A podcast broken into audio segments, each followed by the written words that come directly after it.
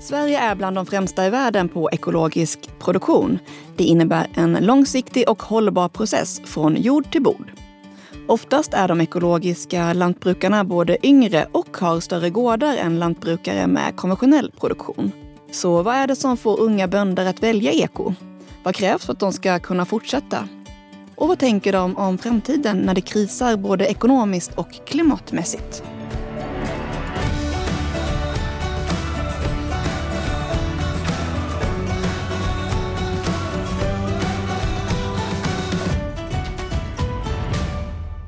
Välkomna till podden Landet, en podd som produceras av Landsbygdsnätverket med mig, Sandra Negård Petersen.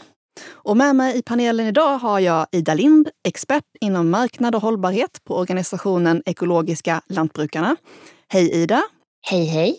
Vi har också med oss Frida Thomsson, växtodlingsrådgivare på Hushållningssällskapet och lantbrukare på Mickelgårds på Gotland. Hej hej! Och vi har också med oss Marcus Lundmark, ekologisk lantbrukare strax utanför Kristianstad. Hej Marcus! Hej! Ida, du som jobbar på den här organisationen Ekologiska lantbrukare. Vill du berätta i breda drag, hur ser produktionen av ekologiskt ut i Sverige idag? Ungefär 20 procent av åkermarken är ekologisk, så att eh, var femte hektar kan man säga brukas ekologiskt i Sverige. Och eh, det är ganska, det ser lite olika ut i olika län hur mycket ekoproduktion eh, som finns. De största ekolänet är Jämtland, men sen så har vi också Värmland och Gävleborgs län som kommer ganska nära inpå. Och precis som du sa där i början så kan man se att generellt så är ekogårdarna lite större än de konventionella gårdarna och också att snittåldern på ekolantbrukarna är lite yngre. Och eh, det varierar vilken typ av produktion man har, men jag skulle säga att det vanligaste är någon typ av husdjursskötsel, alltså att man har framförallt kanske nötdjur av något slag, men även andra djur och då i kombination med växtodling. Så att de eh, vanligaste gårdarna är de här kombinationsgårdarna som har både växtodling och djur på samma gård. Mm. För vi har ju två lantbrukare med, så jag tänkte fråga hur er produktion ser ut. Vad är det ni producerar? Vi kan börja med Marcus. Vi producerar eh, både griskött, nötkött, frukt och grönsaker som vi då säljer. Och sen producerar vi en stor mängd miljönyttor också i form av biologisk mångfald och kolinlagring och alla de här bieffekterna eller primära effekterna. Det kan man ju vända på beroende på hur man ser det. Och Frida, vad producerar ni på er gård? Eh, vi har eh, växtodling först och främst. Då. Så vi har eh, mycket baljväxter, linser och ärtor och bönor till humankonsumtion. Sen har ja, jag har lite jordgubbar och sen har vi potatis och lite spannmål i övrigt. Och sen några grisar också, så lite griskött men väldigt låg produktion där. Och varför blev det just ekologiskt som ni har valt att producera?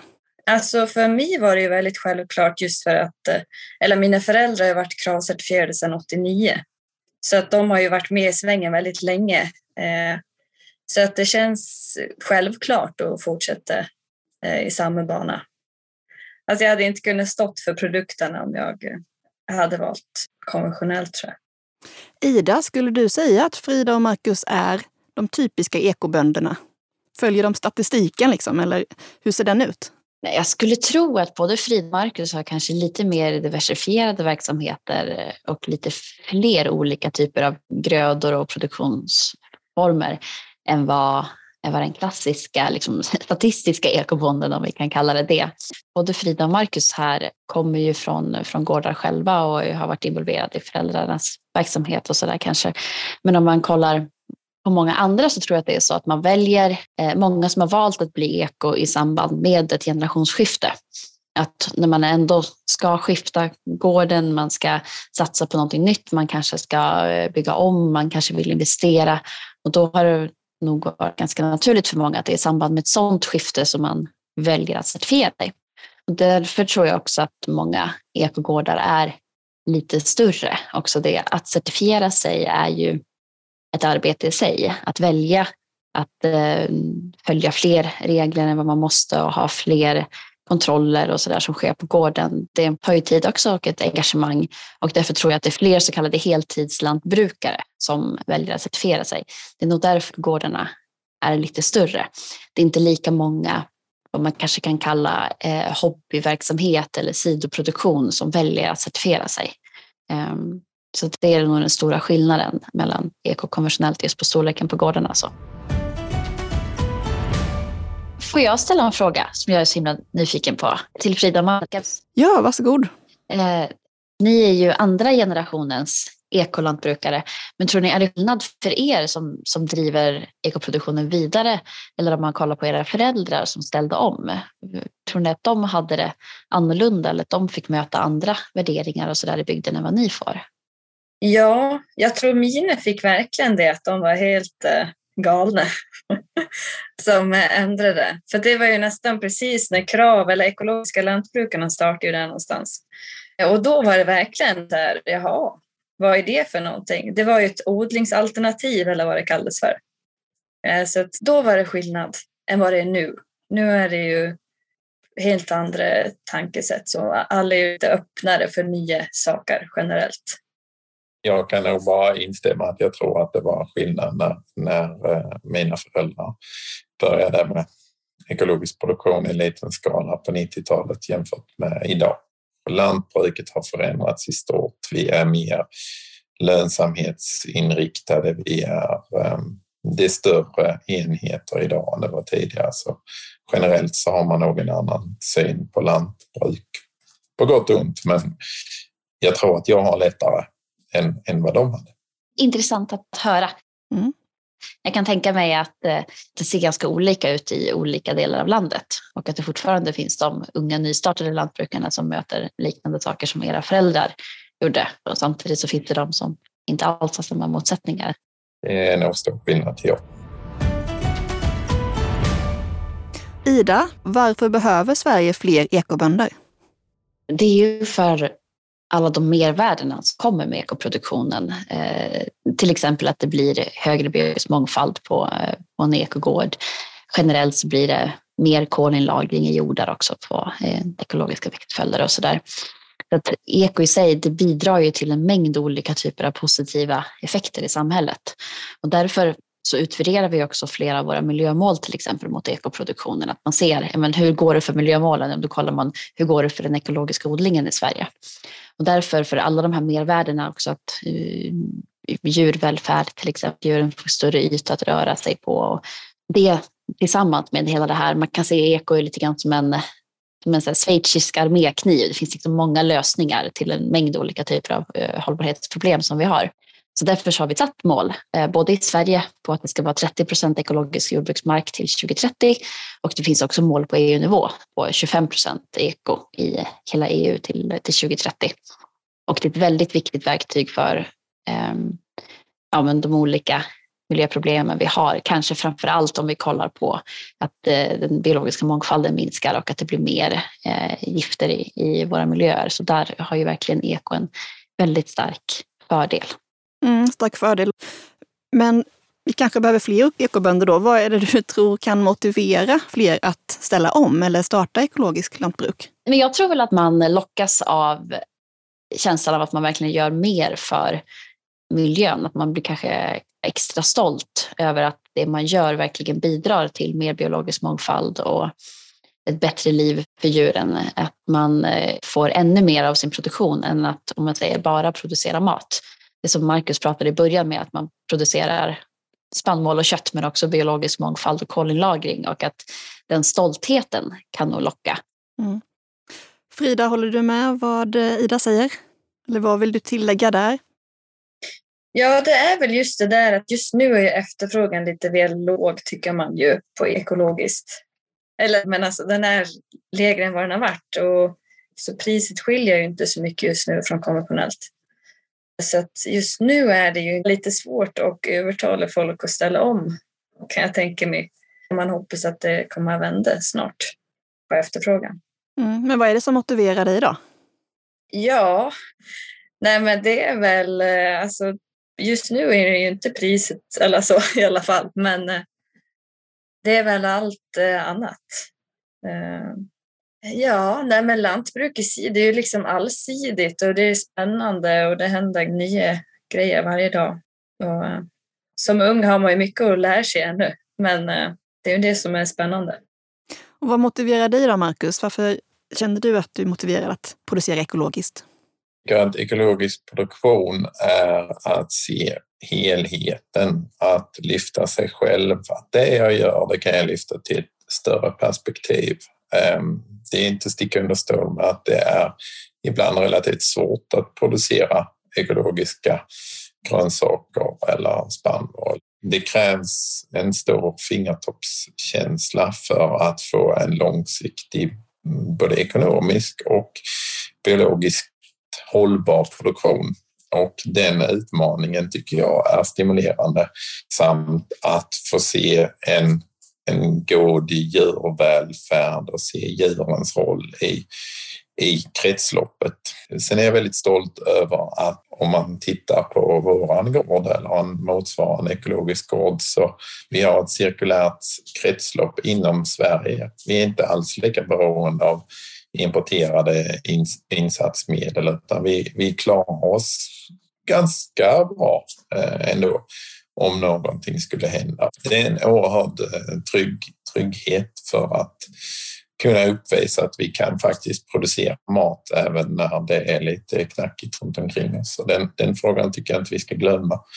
För den, eh, det är många som, som tycker att eh, det, vi ska producera hur mycket som helst men det kommer ju till grundval på att till exempel den biologiska mångfalden kommer ju minska och importera mycket miljöproblem. Och det vill inte jag vara en del av. Nej, jag tänkte faktiskt gå vidare på just det här med hur ekobonden står sig just i, i kriser. För att just nu så har ju lantbrukare överlag sina förutsättningar påverkade av bland annat Rysslands invasion i Ukraina och Eh, som då ger kanske brist på el till exempel.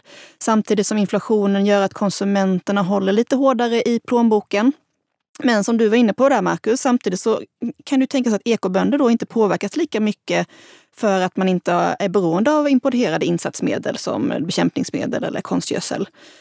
Ehm, Ida, hur väl stämmer det här med din bild? Eh, hur ser marknaden ut för ekologiska produkter när det finns både ekonomiska kriser och krig runt omkring oss? Man behöver skilja på de produktionsmässiga förutsättningarna och sen mer marknaden. För kollar vi på produktionen så är det så att ekobönderna är i större utsträckning mer självförsörjande. Ehm, på alla ekologiska gårdar så strävar man efter att ha ett slutet kretslopp och att gården ska, ska kunna klara sig själv. Inte lika beroende av omvärlden. Det är precis det som ekoreglerna styr mot. Så där vet jag ju många som har varit att man är lättad över att man inte behöver köpa in konstgödsel till exempel nu när de priserna har stigit i höjden och att man klarar sig utan. Så på så sätt så sitter ekobönderna lite, lite tryggare i båten.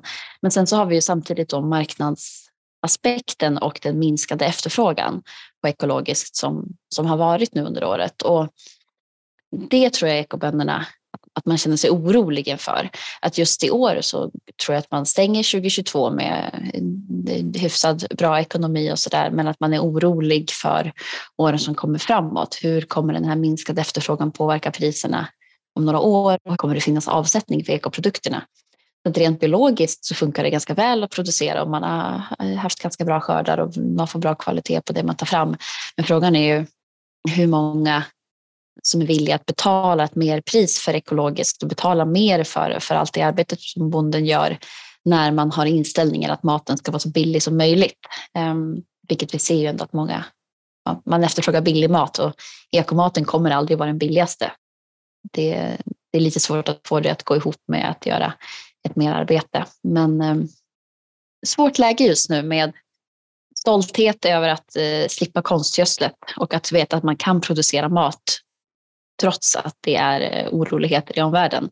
Samtidigt som att man känner oro inför marknadsläget. Mm. Och eh, Marcus och Frida, hur har ni påverkats av eh, omvärlden just nu?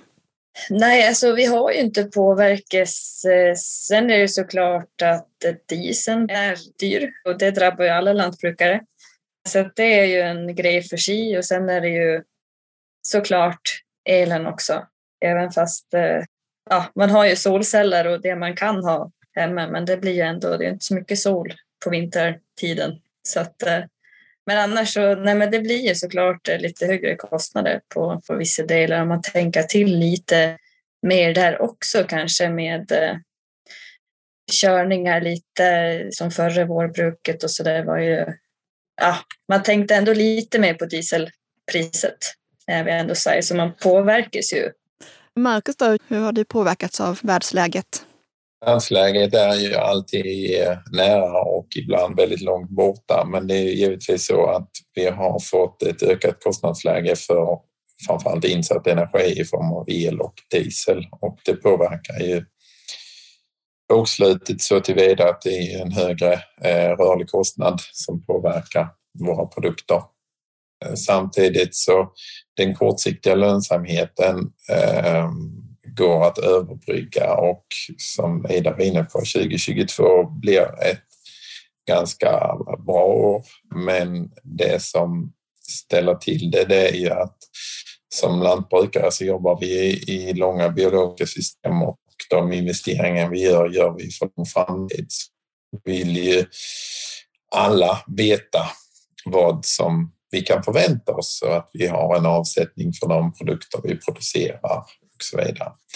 Det är väldigt svårt att ställa om från en produktionsgren till en annan produktionsgren för att konsumenterna vill ha någonting. Har vi, har vi byggt de stallar vi har byggt och investerat i de bevattningssystemen som vi har investerat i och så vidare så är vi ju till viss del låsta i de produktionsgrenar och då gäller det att trimma in eh, våra kostnader så att vi, vi sänker de rörliga kostnaderna i produktionen för att få en bibehållen marginal.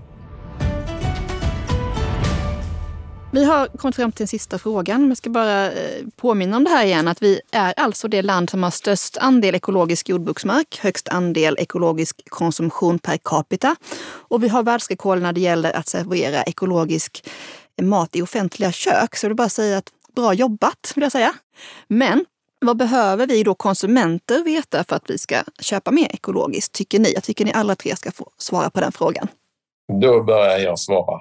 Ehm, jag tycker att vi ska försöka i största möjliga mån visa konsumenterna eh, med information eller på annat sätt att om du har möjligheten eller om du väljer att köpa ekologiska produkter så köper du mer än själva maten. Du köper en hållbar produkt men du köper också ett mervärde för närområdet och för biologisk mångfald för landet Sverige och så vidare. Ida? jag tycker att alla borde veta om och borde tänka på att köpa ekologiskt. Lite grann som Marcus säger, det här att det är, det är en investering inför framtiden. Att väljer man att lägga sina pengar på eko, då kanske man får lägga några kronor extra, precis som Marcus sa, men att man får så himla mycket mer för det och att man är med och stöttar en omställning av lantbruket till en mer hållbar produktion. Om man tänker på det här nu med konstgödslet till exempel från, eh, från Ryssland, att eh, men maten, framförallt den konventionella maten har blivit dyrare, bland annat för att konstgödselpriserna har stigit i höjden. Ehm, så då är man ju med, om man lägger sina pengar på det, då är man ju med och upprätthåller det systemet med en massa importerat gödsel från Ryssland in i den svenska matproduktionen. Men om man istället väljer att lägga sina pengar på den svenska ekologiska maten, då är ju med och betalar för den här omställningen till ett mer hållbart lantbruk där vi inte behöver vara lika beroende av omvärlden och kan vara mycket mer självförsörjande. Tack Ida. Och Frida? Ja, alltså jag håller verkligen med om långsiktigheten, att man gör ett bra val idag som förbättrar för framtiden. Alltså det är ju en... Eh, det är lite som när man väljer att betala för grön el, att man liksom, det gör man ju för man tänker på miljön och klimatet. Det är väl det man vill få fram. Någon bra märkning på det så att folk förstår. Den här extra 50-öringen, får du det här? Liksom. Och det får bli de sista orden för idag. Tack så mycket för att ni var med oss. Ida Lind från Ekologiska Lantbrukarna, Frida Thomsson, lantbrukare på Mickelgårds på Gotland och Marcus Lundmark, ekologisk lantbrukare från Kristianstad. Och så tack alla ni som har lyssnat. Landet är en podd från Landsbygdsnätverket. Producent var Ingrid Whitelock. Jag heter Sandra Negård Petersen. På återhörande.